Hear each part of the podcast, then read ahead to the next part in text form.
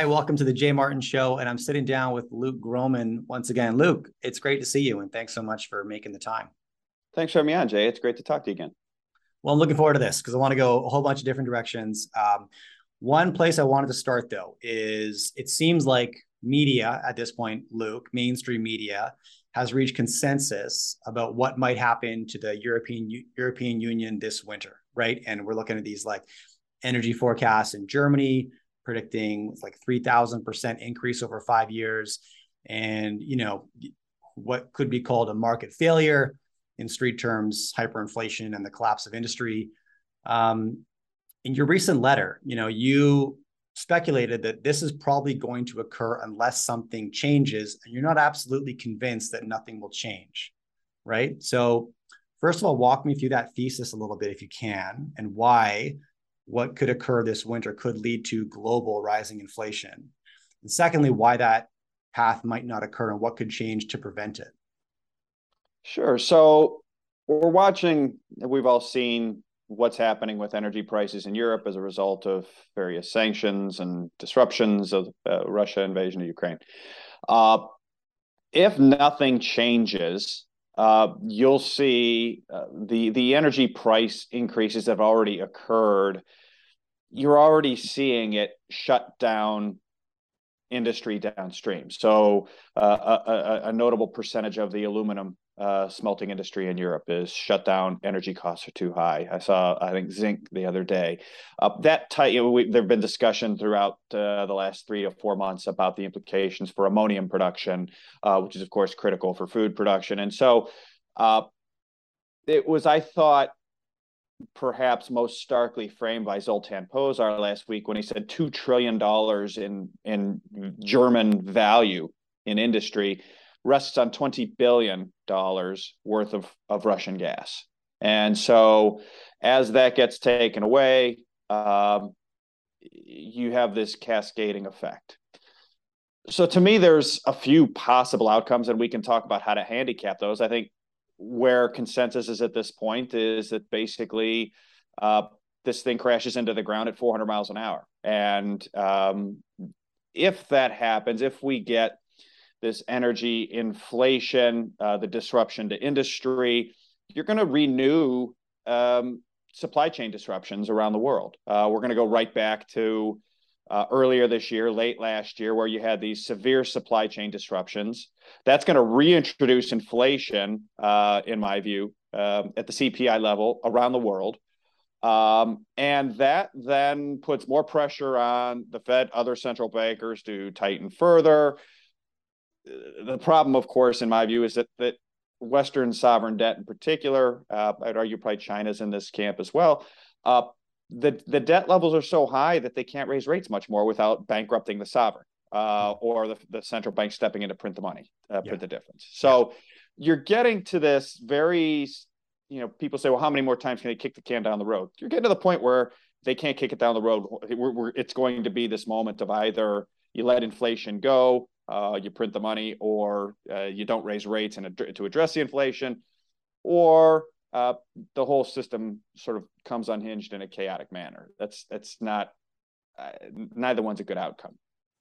Uh, and I'd like to think that there are leaders in Europe that are thinking of potential alternatives. Thus far, I've not been impressed that there are. They seem to think, you know, uh, going being cold and and windmills and solar panels are going to save them. And if that's the case, I would start be I, if I was in Europe, I'd be trying to get to the United States for the winter. Um, right. Yeah. Yeah. Yeah. Um, the thing that I think nobody is nobody's too strong a term, but I I think there are other options. Um, and the other option is ultimately pay I, either basically change geopolitical alliances, uh, which is to say, uh, go back to Putin, agree to pay in whatever currency that he's demanding, and sign a long term LNG deal, gas deal, energy deal, whatever. Uh, or, uh, and this is a little bit of uh, part and parcel of the same thing, pay in a better currency, right? Offer a sweetener, which is uh, look, if you offer, you know, a, a five grams of gold valued at three thousand dollars an ounce, or valued at market if you want, or you can value it above market. But the point is, is that then you could say you know the eurozone could you could do two things. I mean, if I was in their shoes, this is what I would do: is I'd say, okay, Russia, we will pay you whatever 20 euro per barrel for oil, uh, equivalent for your gas and and for your oil, and we will give you whatever five grams of gold or 100 grams of gold at valued at 3,000 uh, practical terms. It's probably you know one to five grams of gold, whatever sure. valued at $3,000 per ounce, well above the market. Because now, if I'm Europe, I get two things. Number one, I can get my energy bill down and get my industry back on its feet. And number two, I can source all the gold I want at $3,000 an ounce because I can show up in London and New York and buy it for 1750 mm-hmm. an ounce and make money on the spread. So as a practical matter, of course, you don't need to move it up to 3000. It can be, you know, 1800 when it's at say you know put 50 bucks over market yeah whatever, add a little bit of margin onto it add yeah. a little bit of margin whatever the case is that's a way you could do it now that is fraught with massive geopolitical currency market reserve currency system all kinds of macro issues. It's not that clean. That's a very simplistic view. But my point in raising this is just that at a time when consensus, at least as far as I can tell, is overwhelmingly in favor of the eurozone's going to break up and people are going to freeze and starve to death this winter in Europe. Um, normally, when consensus is on some catastrophic outcome, right, usually something else happens, right? Like, I, I mean, I remember sitting in you know in a client's office in March of 09 and you know the world was ending and this portfolio manager, I'll never forget, said to me, goes, look, Luke, here's here's how it's going to go. This goes on for another two months. I'm not going to have a job. You're not going to have a job. No one's going to have a job. We're all going to have much bigger fish to fry. So let's start thinking about what could change. And like literally a week later, the Fed came out, printed a trillion dollars, and started buying treasuries, right? And away right. we went. So yeah. that's that's sort of the genesis for my thought process on this. Is not so much, hey, here's what's going to happen but if you start thinking about other options other than sort of the world ending, which is usually a pretty good bet, right? The the start thinking about something other than the world ending, then you know, let's see let's see what else develops. So if I'm understanding you correctly, you know, uh, idea one is that Europe can't prevent their energy crisis, can no longer afford to keep their industry running, therefore produce the goods that the rest of the world needs. If they can't afford to manufacture anything, those things don't make it to the global market. That inspires higher global inflation everywhere. And we go back to these massive supply chain bottlenecks because products aren't making it out right of the European Union.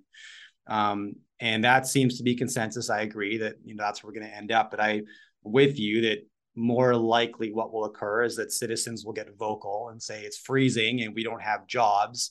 Um, you know, what's in it for us to stick with our Western alliance? Why are we still doing this? It's no longer in our best interest. We have oil, gas, and food in Russia.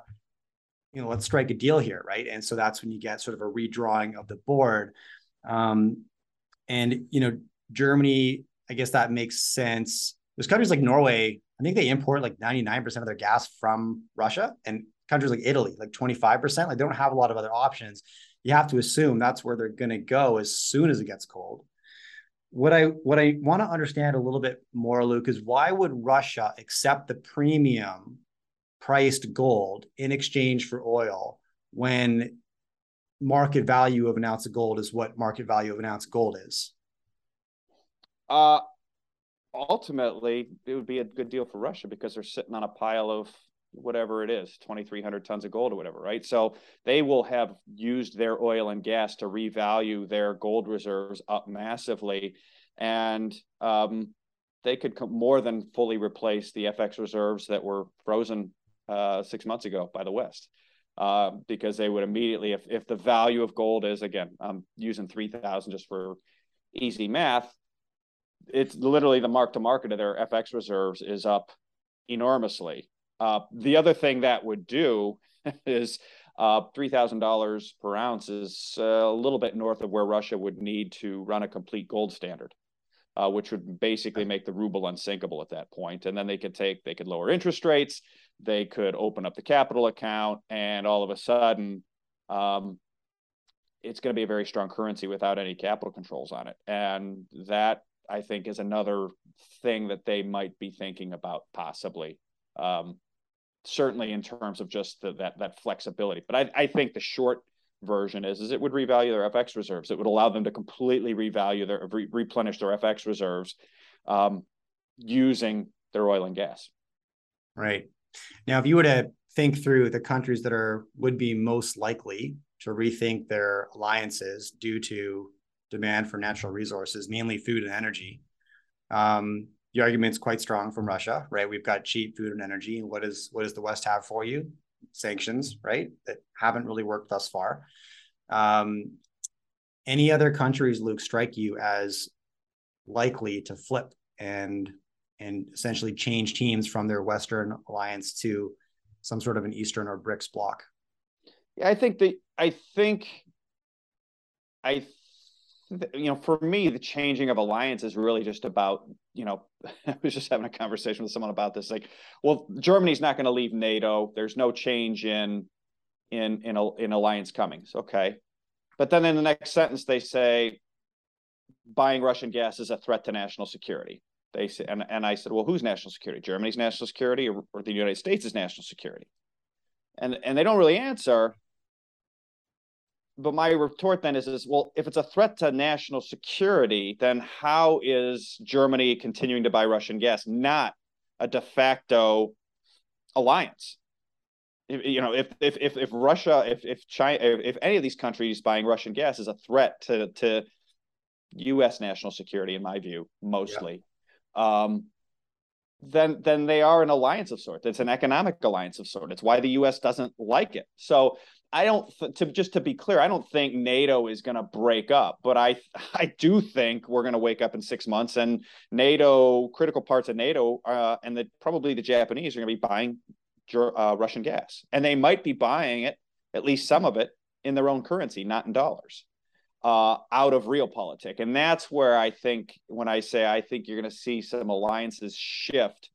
Um, that's that's what I think. Now, I think there's two ways of thinking about that, setting aside uh, the nitty gritty of what politician likes this nationality and all that sort of intra European stuff, which I have no knowledge of, view of. I'm just, I would say, I'd look at it two ways. Um, number one, I would say, as you just did, right? Who's who's importing the most Russian gas pre? So who's the most short? and and that's probably a pretty good list to start from in terms of who will, you know, be a, a Russian gas customer again, possibly yeah. in their own currency. Yeah. And then the other one is, I think, what I would say the two critical nations are the Germans and the Japanese, because they have had their current account surpluses tipped into deficit by the rising price of energy. And in plain English, that means they are on a short leash to or a short path to a financial crisis, currency collapse, mm-hmm. uh, because they need those surpluses to basically uh, finance fiscal deficits, and they don't have them anymore, right? So, perfect example is Japan. Basically, the second they started running deficits for gas, yen has kept weakening and weakening and weakening because they've got a, you know, once Japan runs a twin deficit as opposed to a current account surplus, they've got to find someone to finance that twin deficit. Before they were financing their fiscal deficits with their trade surplus. Now they're running a trade deficit and a fiscal deficit. They've got to go out to the open market finance their deficits. Okay.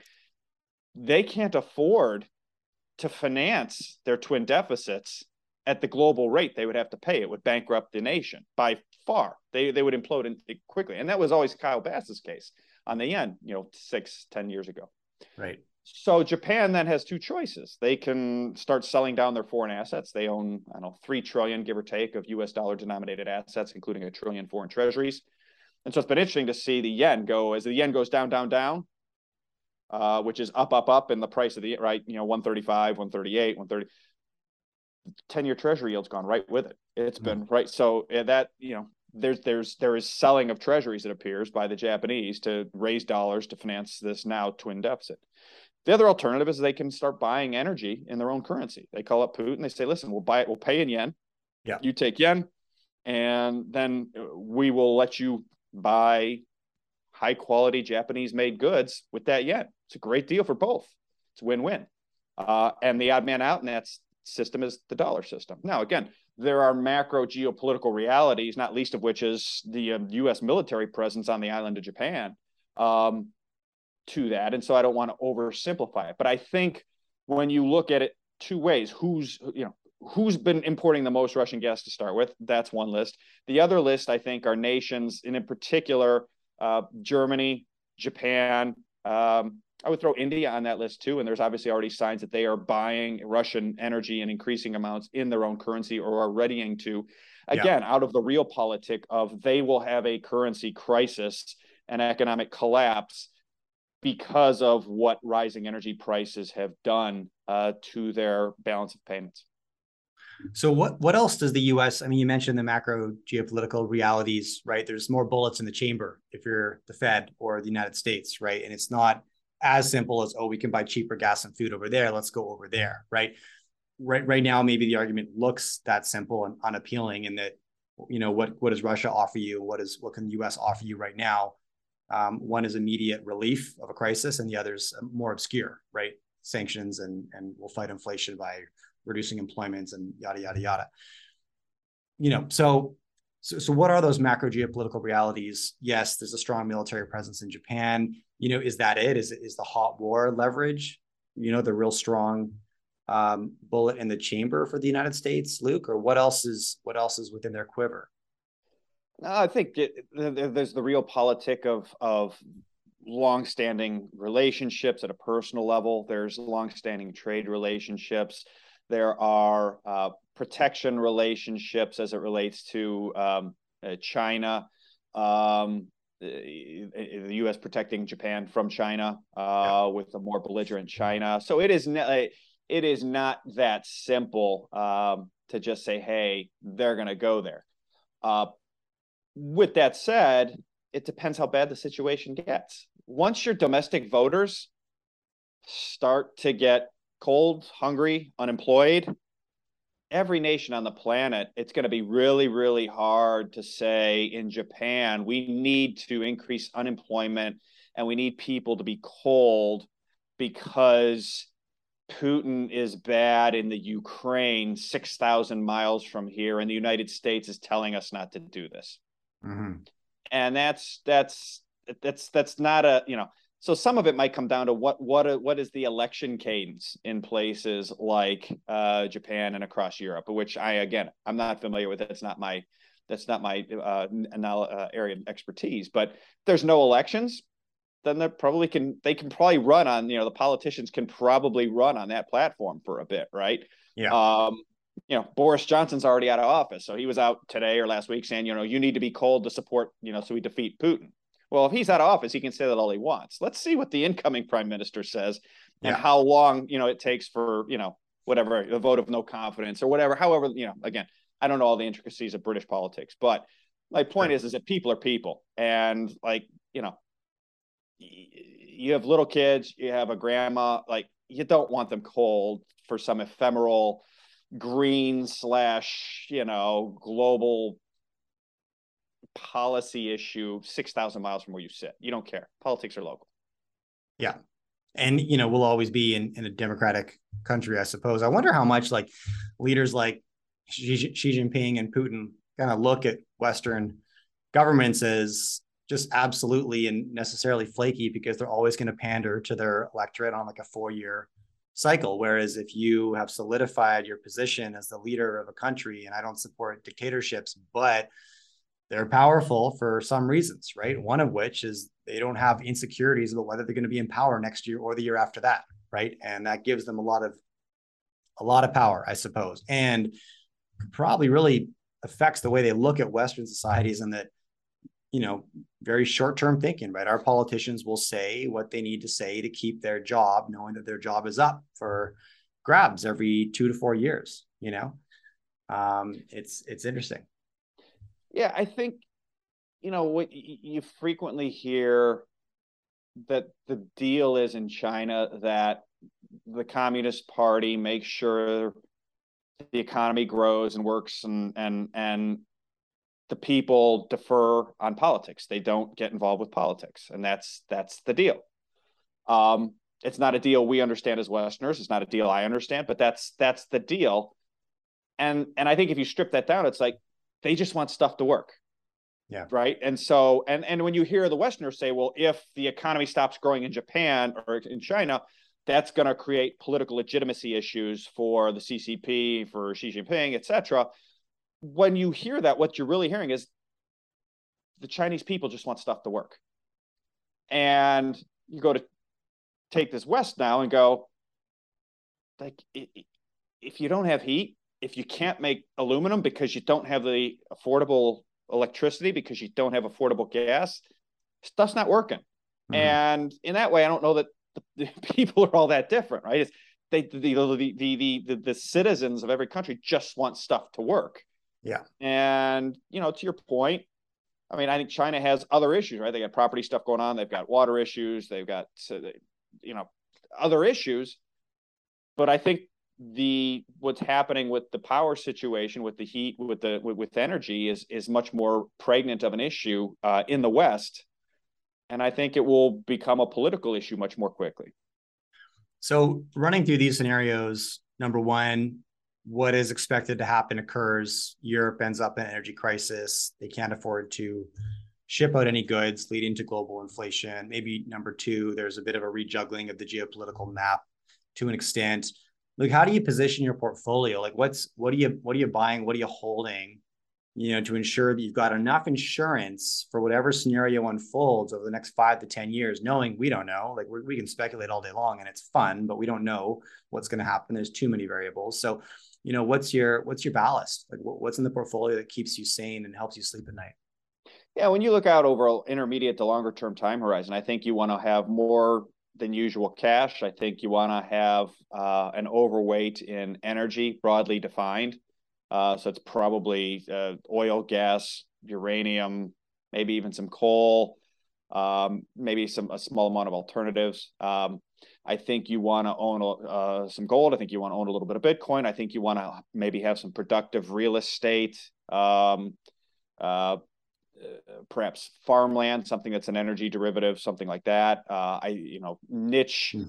real estate properties, right, that have some sort of finite uniqueness to them that aren't going to be rendered uh, or haircut by either really expensive energy or Amazon or work from home there's a number of different factors that could sure. you know take take certain pieces of property and and reduce their value uh, non-linearly and so i, I want to try to look ahead to those situations and avoid right so look you know wealthy people are always going to have some money they're always going to like going on vacation they're always going to like going on vacation in pretty places right so hey you know lakefront property in british columbia yeah, it, I'm sure it's expensive as heck. Like lakefront property is everywhere in the in, in North America right now, and I suspect yeah. the world. However, you buy something like that, rent it, some sort of infer like there's that's a type of uh, when I say unique real estate that has yeah. Uh, you know, you've got to take a pretty draconian view of the world to think that there's not going to be some interest in someone either renting it or whatever, things like that. So I, I for me, it's this I go back to I've, I've said this before in other interviews a, a Jacob Fugger type uh, portfolio. Jacob Fugger was said to be the richest man in the history of the world in, in terms of uh, that's right percentage. And you know, he said, look, 25% cash, 25% gold, 25% real estate, 25% um, uh, stocks. Right. Yeah. So I think, and then rebalance as you need to. So I think, and it's really about there's so many things happening that has either never happened before or have not happened in a very long time, but have not happened at this scale that I, I think it's very difficult to have high conviction and hey, let's put all our money here or let's get really overweight here. I think you want to be across a number of things, but I, I do think if you're going to have a lean, it's a lean in secular inflation as you look out intermediate to long, you know, five five to ten years. Um, it, it's it's going to have to be secular inflation.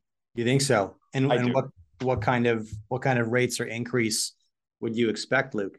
And what kind of time horizon, I guess, is a more important sure. question. Yeah, I, I think we we've seen the local peak in inflation when July or whatever here in the United States, whatever it hit nine percent or whatever. I think we'll see it tick down. I think we're probably going to get a whoosh down uh, over the next 30 to 60 days in mm-hmm. inflation and in markets because I think the Fed's over tightening as we speak. Yeah. Um, however, I think that is going to turn around, force them to basically reverse course, pivot with CPI still four, five, six percent uh, headline, and I think I, I think we see double digit inflation in the United States by this time next year uh, probably towards the end of that 12 month period. I don't think we're going to go from four, five, six to 12 by January, but sure. Uh, you know, there's scenarios in which that could happen. I mean, if Europe does go boom and things just sort of supply chains break down, I yeah, I think it's a layup to have double digit inflation in the U.S. six months from now, eight months from now. But uh, I'm assuming just a normal steady state, things don't go boom. Uh, just the fiscal situation of the U.S. government as reserve currency issuer Fed's going to need to basically begin financing U.S. government deficits again due to the slowdown that we're already in, cutting receipts. Um, you, are going to, I think, see inflation in the 10, 12, 15% range in the United States, uh, you know, by this next time this year. And I think and you'll you, run at that point for a while. Okay. Interesting. Interesting. And then, you know, not, not having a thorough understanding of how the basket of CPI is created, you know, there's there's inflation of discretionary items like maybe cars. You know, you can buy an expensive car, a cheap car, uh, all sorts of consumer goods. We saw a lot of discretionary goods inflation over the last six months. Those numbers seem to have come down, but the necessities, right, that we need in our life, those are still going up, or they they've they've stayed high, right? And so when you forecast, you know, a year down the road, are you would would you put emphasis on those necessity goods inflate inflation? Like, is that what you think will be hit with the hardest? I do because ultimately, yeah. I think I think the real bottleneck in this whole system at the moment is is peak cheap energy. It basically, yeah, you know, we've we, we we can find and produce more energy, but it takes a steady increase in the price to do so. So I've heard you say in the interview, if you're a billionaire, you go broke one of two ways. The first is war. The second is hyperinflation, right? I don't think you can call 15% hyperinflation. It's super, super high. Uh, yeah, higher than I've ever seen, but you know, it's all relative. Um, I've also heard you say there are very few times in history where you want to own gold, but when those times occur, it's about all you want to own. And so, you know, what would have to occur for us to get to a place like that? can you see any threads that could get amplified and lead us to a situation like that? Oh yeah, absolutely. I mean, look, China and US go to war over Taiwan. Yeah. Global sovereign bond market is going to zero in real terms global sovereign, you're going to be talking about 100, 120 trillion in bonds going to zero in real right. terms. Yes. Um, and you're also going to be in a world where you're going to have widespread shortages. You would get borderline hyperinflation around the world due to the complexity of supply chains and the likelihood that China would either shut us off or we would blow up the factories in China that make this stuff for us. Sure. Um, the um, yeah, and and and you know, you would there would be no settlement of trade uh, in IOUs in that situation. It would be payment mm. in gold. Uh, right. And to, to to to serve that role, you would have to you'd have to gold would have to rise by a multiple where it is today. I think I think it's instructive. You know, the last time the world was in a situation or a situation that I think is most similar to the one we're in now is probably pre World War One, quite frankly, uh, where you had this great power competition between the uh, the UK and Germany. Uh, I think very much analogs to today with the US and China. Uh, Post World War One, uh, six major industrial powers: US, UK, Japan, Germany, um, Russia, uh, and France. they all saw the real value of their sovereign debt fall 75 to 100 percent against gold in the ensuing 12 years from 1918 to 14 years, I guess, 1918 to 1933, right? When the US finally devalued against gold massively. Uh, mm. They were the last to do it. The, the, the Brits did it in 31. Uh, but the Germans, the Russians hyperinflated. I mean, they, their currencies went to zero against gold, basically. Um, there were political issues there that I don't think are are apples to apples, and that's always important to point out. Uh, but that's the kind of situation where, yeah, uh, in that situation. Any anything that would be conflict related, um, those are the types of situations where, yeah, a lot of you're you're whatever percent you have in gold, you're going to want you you want to you're going to want to have a pretty good allocation to physical gold. And knowing that many people are watching those scenarios like you are, you know, we're seeing maybe symptoms of an expectation of that, and and maybe one would be, um, you know, a shift from the the paper gold market to the physical gold market, right? And I'm very curious how that could play out, right? I mean, almost everybody I know who buys or trades gold plays in the paper market. You know, I don't. I I like to own physical gold, and uh, I don't know why. It just gives me some confidence, right? Um, but I, I, think I've heard you say as well over the last eight years, uh, central banks have purchased three times more gold than U.S. dollars, and there's been a big shift in the philosophy of what is, you know, sound money or a reserve currency or an insurance policy and all this. And and would you expect that trend from investors away from the paper market, which is to say you kind of own gold, you, you own an option on gold versus actually taking possession? And if that trend were to really accelerate from central banks through to institutions, through to private investors like myself who want possession, could that put you know immense pressure on the gold price that we haven't seen in 10, 20 years? Yeah, I think the, the central banks, I think, are telling you sort of where this is ultimately going, but they are acting in, in it's sort of a glacial pace, right? Uh, they don't they don't need to mark to market, and and so I think over the last since 2014 they've bought 260 270 billion in physical gold, and they've sold on net 200 billion in treasuries. So there's okay, you know, there's there's a serious shift going on. People say, oh well, so it's only 200 billion, and and they're right. Now, of course, central banks have a printing press, so they could revalue that gold anytime they want. You just add a zero to the end of it, and that so what 250 billion is now 2.5 trillion and that's a little less so what right so yeah um now that's that's one way you could see gold go up i think it would need to be um again it would there would have to be some sort of geopolitical catalyst or something the other way i think to really get the physical market to separate from the paper market would have to probably be again related to uh, the gold market being brought back in as a settlement mechanism for trade, and I think in particular for energy.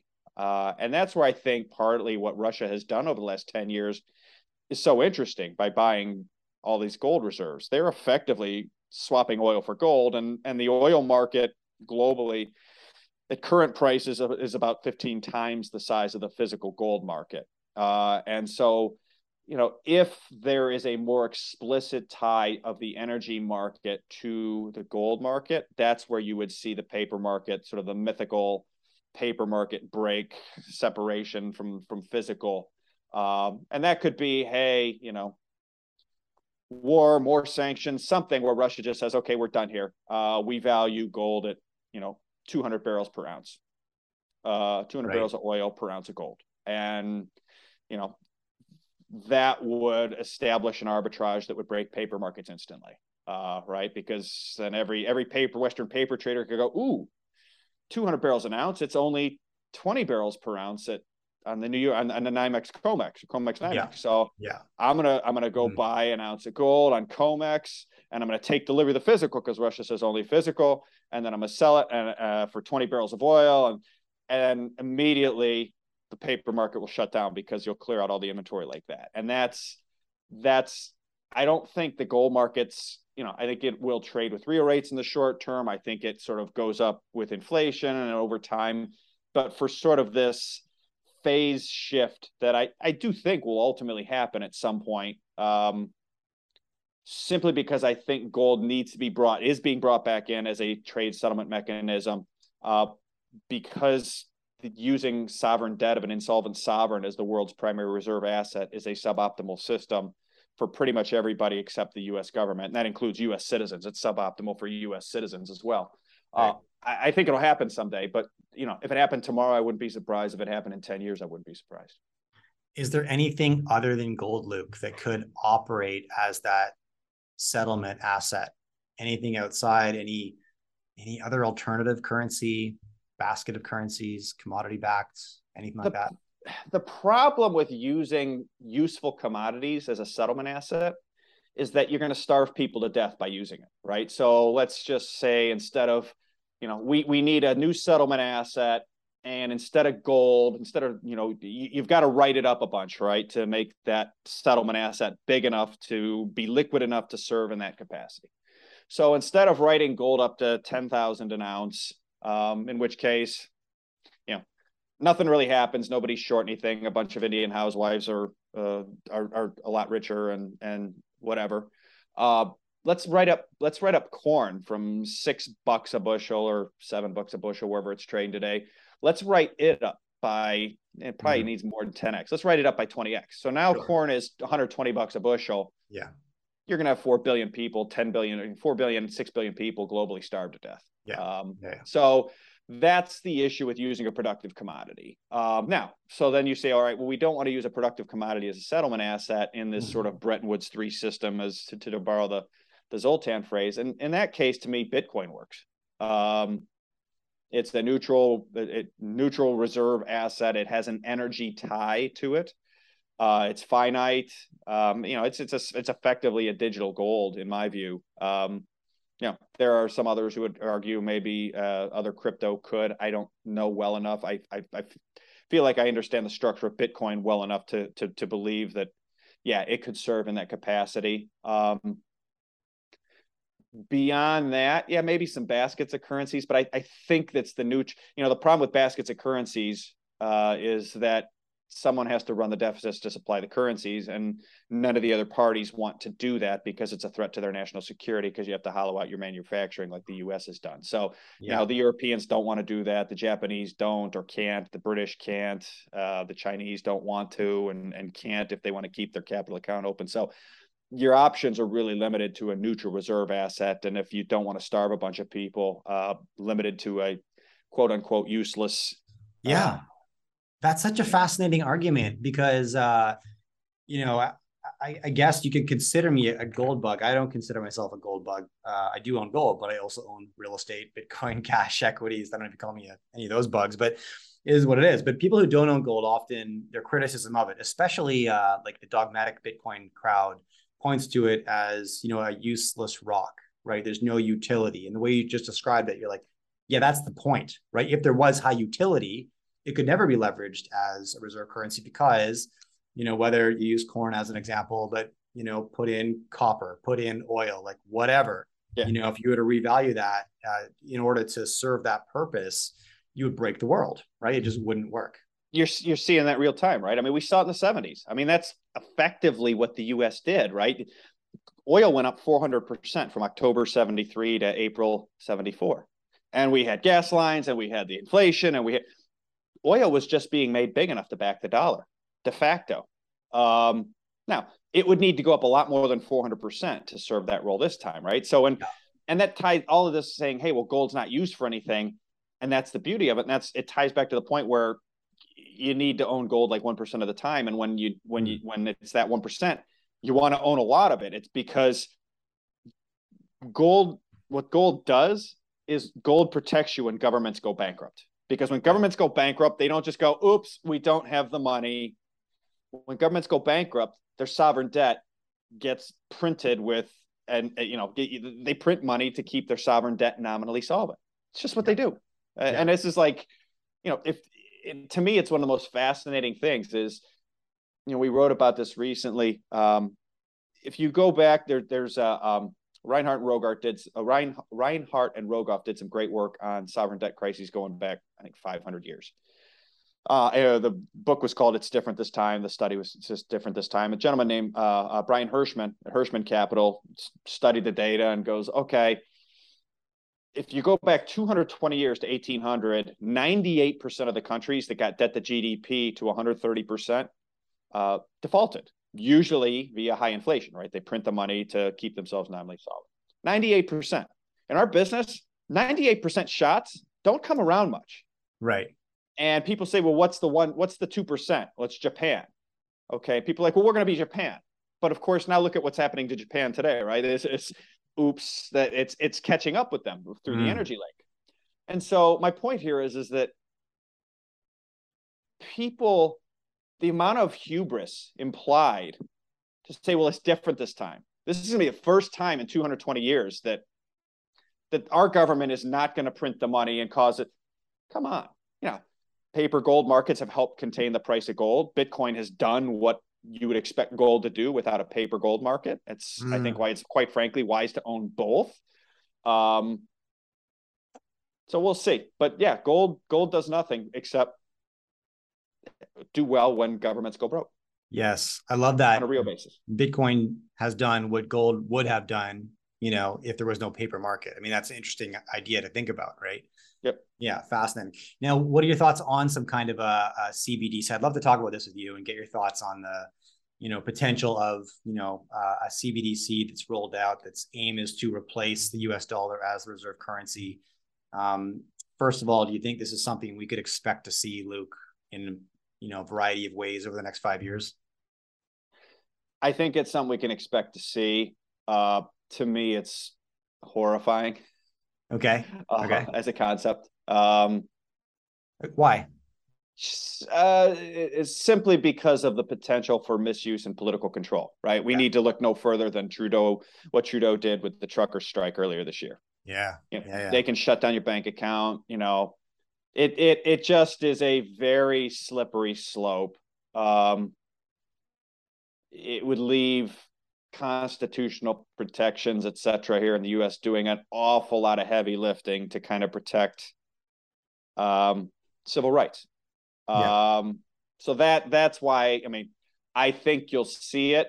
I think the central bankers find it attractive uh, because of the uh, fineness with which they would be able to administer monetary policy, right? Um, yeah. One of their problems is, is, you know, all their tools are pretty blunt right now, right? So right now, every time they loosen, rich people get a lot richer and poor people get poorer on a real basis because inflation goes up, and that's creating a political problem. And so I, I can see the attraction of it as a central banker because I could say, all right, well, if with a CBDC I can um, you know i can i can administer more money to everybody who makes less than you know below the the the, 50% you know the median household income and they can buy more stuff and it it equalizes income inequality and it actually spurs economic growth more and i can more fine tune that and i get all of that and i and i i understand why they'd like that and i think that makes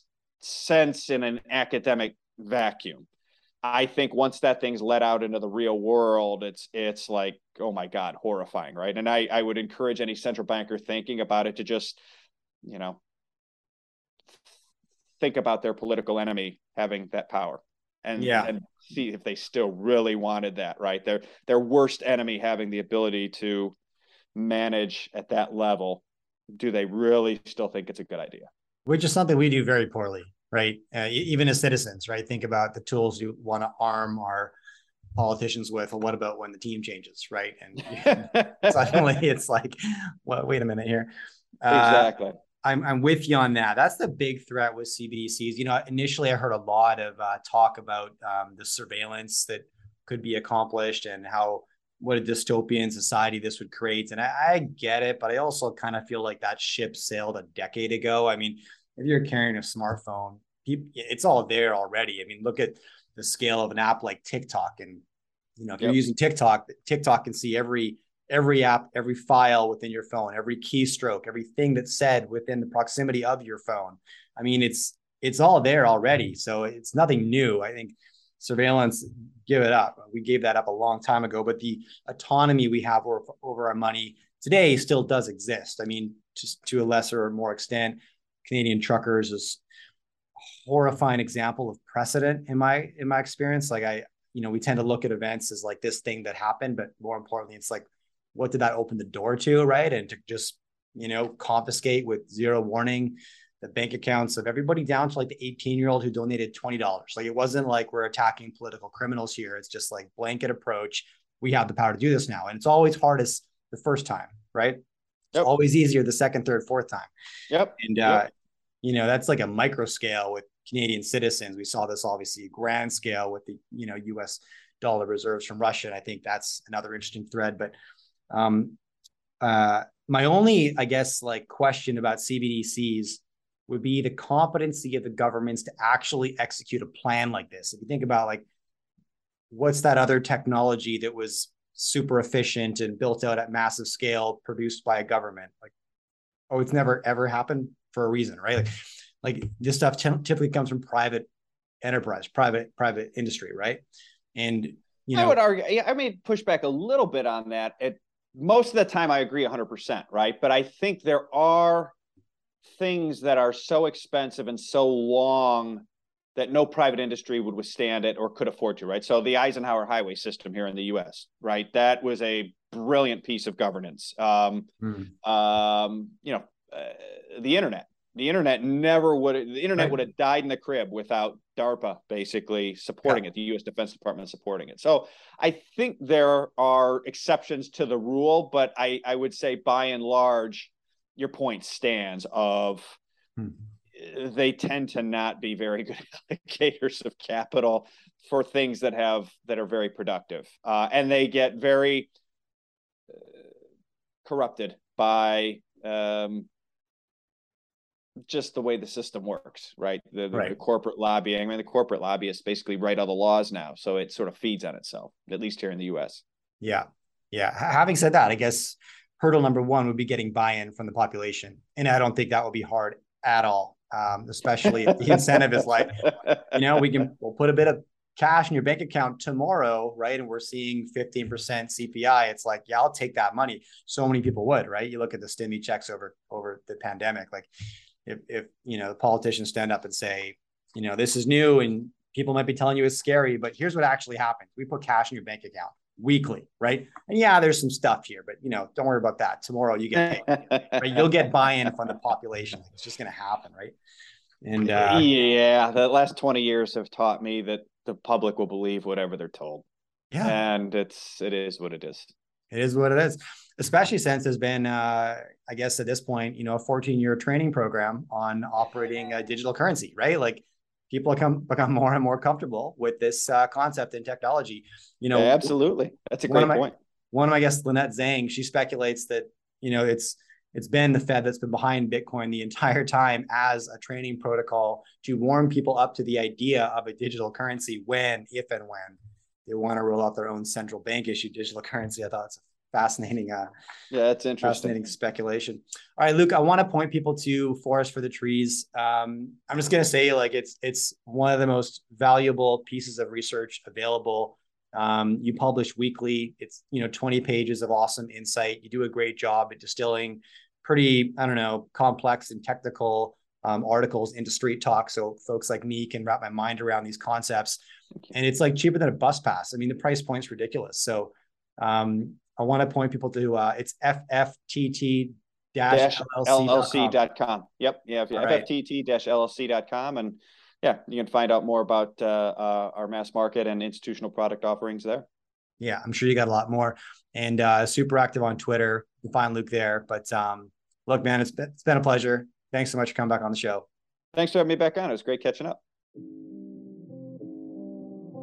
If you enjoy my content, do me a favor follow or subscribe to this podcast, drop me a rating and a review, and share this with a friend. All of these things allow me to get bigger and better guests on the show. Now you can catch me all over social media at jmartinbc. Thanks for tuning in.